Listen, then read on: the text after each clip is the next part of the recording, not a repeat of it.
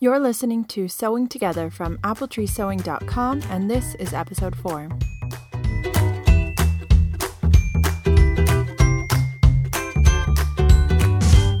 Hey guys, it's Eastlyn here, and this is the fourth episode of the Sewing Together podcast. I have some news you all might be excited about. I know I'm excited. The new t shirt pattern drafting blog series I've been working on is going to be released this week. I'm so excited to share it with all of you. I am almost finished and I'm just so happy it's almost done.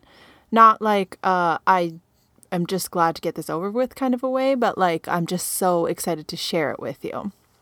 So, today I'm going to tell you about what it's going to look like, how the release is going to be formatted, why I think you should try it out, and I'm going to give you a little bit of sewing pattern history.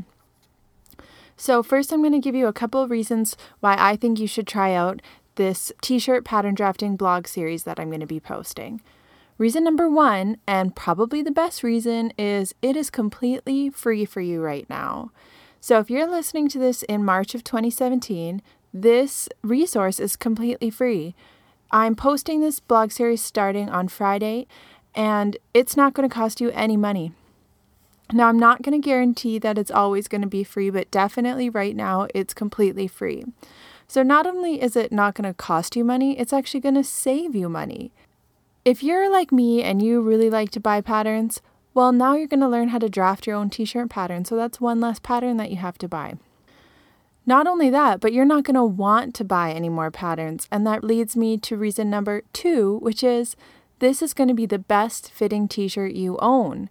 And the reason is because it's made completely for your measurements, it's made to your exact measurements.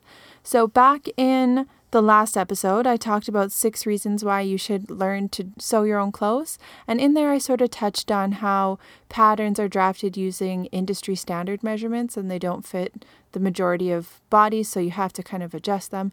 While this pattern is drafted to your exact body, so it is going to fit you perfectly. So it's definitely going to be your best fitting t shirt. Reason number three is because you're going to learn a new skill. So, if you don't already know how to draft patterns, this is a great skill to have. The process I'm going to teach you is going to show you how to draft a t shirt, but you can easily use that process to draft a dress, a long sleeve shirt, a tank top, a hoodie, a wide variety of knit tops, really. It is kind of limited to knits just because the process I work through uses a negative ease, and negative ease will only work with knit fabrics. If you try it with woven fabrics, then you won't even be able to move in your garment. You probably wouldn't even fit in your garment, actually. So it only works for knit fabrics. But you can still learn the process and then add positive ease, and then you could even create woven tops from that. Okay, reason number four why I think you should try to learn how to draft your own t shirt is because you will gain a deeper understanding of how patterns are made. Once you understand how patterns are made, why the lines are the way they are, you'll have an easier time adjusting patterns to fit you. So, just like I was talking about before, how patterns are drafted for these industry standard sizes and they're not going to necessarily fit your body right, well, you'll learn why they're drafted that way and which lines to adjust, where to adjust them if you practiced your pattern drafting skills. So, this is a great entry level way to practice your pattern drafting skills. That leads me to reason number five, which is that it's easier than you think.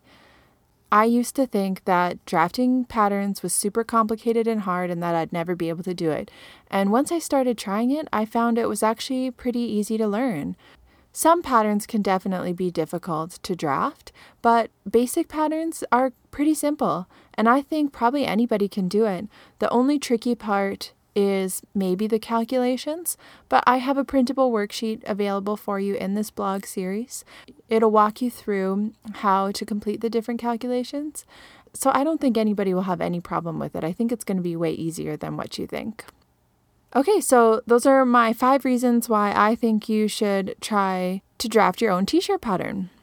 So there's two different ways to design a garment. There's flat pattern design, which is the process that I walk you through for the t-shirt drafting, or you can learn a technique called draping.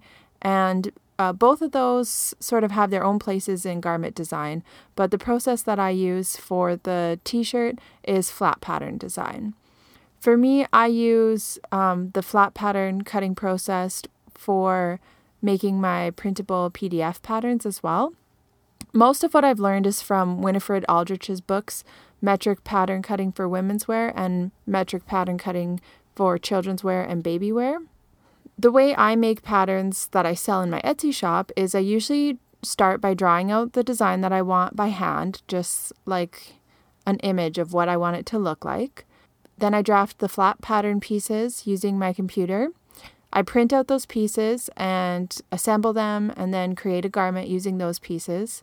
Then I make adjustments to the garment and transfer the adjustments to the pattern pieces either by measuring the changes that I've made or like tracing it and scanning it back onto the computer to adjust the digital design that way. After I'm satisfied with how the garment looks, then I get testers to try it out. And I'm always amazed with how many people are willing to help. My pattern testers are complete volunteers, and all they really get out of it is a free pattern, which definitely isn't worth the amount of time that they invest in testing. But I'm never short of people offering to help.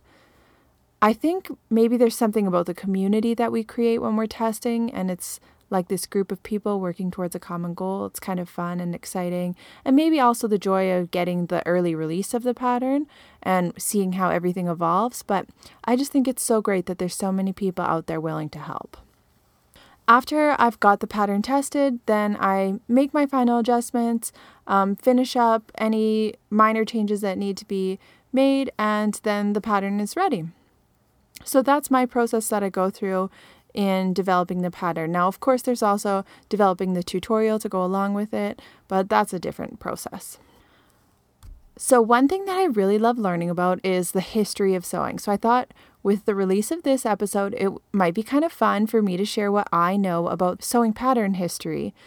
So, if you've ever watched The Great British Sewing Bee, they often have these tidbits of sewing history interspersed throughout the episodes. And if you've never seen The Great British Sewing Bee, it's like this amazing show that's a sewing competition. It's like Survivor for sewing. I love it so much, but it is kind of intense to watch and it's kind of um, hard to watch too because they have these time limits on the garments that they have to create and it's I would never want to be put in that situation because they're probably not always proud of their final products because they have to rush so much. The amount of time that they give them to create these things is insane. Like, there's, I could hardly even cut the pattern in the time that they have to make this complete garment. Anyway, as I was preparing for this episode, thinking about sewing pattern history, I remembered that in one of the episodes I watched, they talked about sewing pattern history, and I wasn't sure exactly which episode it was, but I went back and watched episode one, and there was some sewing pattern history in that episode. I'm going to share with you what I learned from that episode. So, episode one of series one of the Great British Sewing Bee, they talked about in the late 19th century in Britain, sewing was popular, but making clothing wasn't because they didn't have patterns back then. They had dressmakers, and the dressmakers made their clothing. They would shop sort of like how you would look in a catalog to shop. Um, they had these books with designs, and they would take them to the dressmaker and show them what they wanted.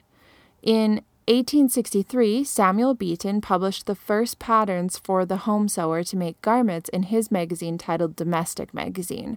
But they were a one size pattern, so it was like either one size fits all or these loose fitting clothing or they would have to adjust the patterns to fit them.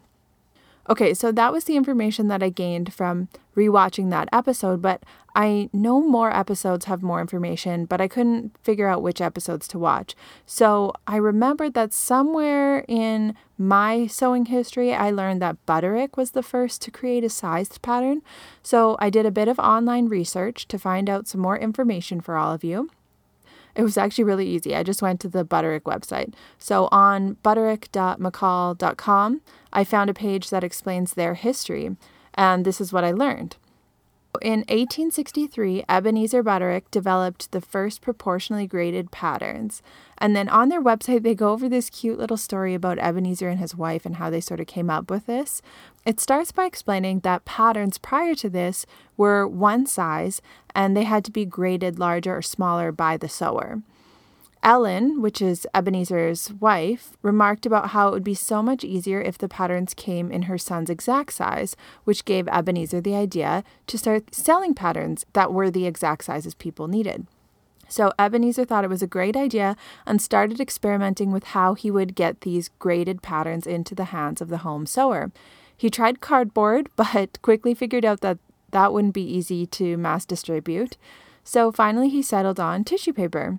He started making his patterns only for men and boys, but eventually the company expanded to women's wear, which allowed fashion to become more accessible to the everyday woman.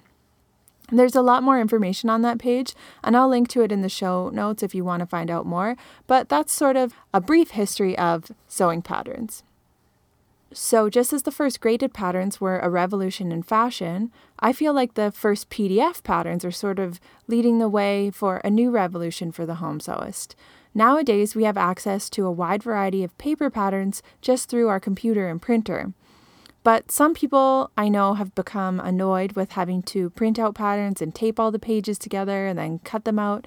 I think a shift towards drafting your own patterns is a great solution. In episode one, I talked about why I created this t shirt pattern drafting blog series, Basically, the reason is because I'm a teacher and I'm currently getting my master's in educational technology and design. And the class that I'm taking right now has this final project where we have to create a digital learning resource that includes a rich variety of multimedia. Being that I've recently started a PDF pattern company called Apple Tree Sewing Patterns, I've been learning a lot about pattern drafting, and I thought it would be fun if I could do my final project around pattern drafting. Searching the internet, I found that there wasn't a lot of free resources available to teach pattern drafting. So, creating this blog series not only fills a need for me in this class that I'm taking, but also a need for people like me who are interested in starting to learn how to draft their own sewing patterns. The blog series is going to be rolling out on March 31st, 2017. There are nine blog posts that will be released over a series of four days. In our Facebook group, we're going to do a sew along where each day we'll share the progress that we're going through and I'll be able to answer any questions that you might have. So if you're listening to this in March of 2017, head on over to our Facebook group to join in on the fun. You can find our Facebook group by searching Apple Tree Sewing Patterns on Facebook, and then you might just have to narrow your search results to groups. Now, I'll just tell you a bit about the different blog posts that you're going to see. On March 31st, I'm going to release the first blog post, which is gathering supplies. In that blog post, I'm going to have two separate lists. One list that has a complete list of all the supplies you're going to need, and then the second list breaks the supplies down onto which supplies you're going to need for which activity. I wanted to only release that one blog post that day to allow time for people to gather their supplies. In the blog post, I go over the fabric choices that you might want to make, there's not going to be any fancy tools or software that you're going to need. There are some printable worksheets that you're going to want to print off on that first day, though. On April 1st, the next day, I'm going to release two blog posts one on how to take your measurements, and in that, I'm going to go over how you can take your own measurements. Ideally, you would obviously have someone else take your measurements, but if you're like me, where the only time you get to sew is when your husband is watching the kids. You don't have someone there to take your measurements for you. So I go over how you can take your own measurements. I have pictures with explanations as well as a video and a printable worksheet for that part as well. The next blog post that's going to be released on April 1st is the calculations blog post. And again, I have a printable worksheet for you to go through, and it explains all of the calculations that you need to do. But I also have a video that will be posted on that day that shows me going through the calculations for my measurements, just so that you can see how it's done if you want that little bit of extra help. On April 2nd, there's going to be three blog posts released, and that's the day that we're going to actually be drafting the patterns. So, the first blog post is on how to draft the bodice. That's going to show you how to draft the front and the back bodice pieces. There's a video for that segment. Blog 5 also released on April 2nd, will show you how to draft the sleeve. And again, it's going to be a video. And you do need your bodice piece in order to draft the sleeve because there's some measurements you need from that piece. Blog 6, also released on April 2nd, will be finishing the pattern. And in that, I'm going to go over just how to add your seam allowance, how to label the pattern, and some adjustments you might want to consider for your pattern just for design features. On April 3rd, that's the last day that I'll be releasing our blog posts. Blog 7 is going to be how to cut the pieces. There's going to be pictures with written explanations how to do that. Blog 8, released also on April 3rd, will be how to actually sew the t shirt. Again, that's going to be pictures with written explanations. And then blog 9 is to share it, and that will be released on April 3rd as well. Now, I'm really hoping that you're going to be sharing your progress along the way, and in each blog post, I encourage you to share. There's a couple of ways that you can share with us your progress or your final product. So you can comment on the blog posts, and I'll be able to see those as well as anybody who reads the blog post. You can post in our Facebook group, and if you are participating right now in March of 2017 and April of 2017, that would be an awesome way to do it because we're going to all be working together right then. But even if you're listening to this in the future and you want to give it a try, you can still post in that Facebook group and I'll still be there to help you if you need it. Another way that you can share is by using our hashtag AppleTreeDraftATee, T E E, on Instagram. And I'm going to be following that hashtag, so I'll see if you post anything regarding that. Or you can email me at eastlyn at appletreesewing.com. That's all I have for you guys today. Thanks so much for listening, and I hope that you'll participate in this blog series.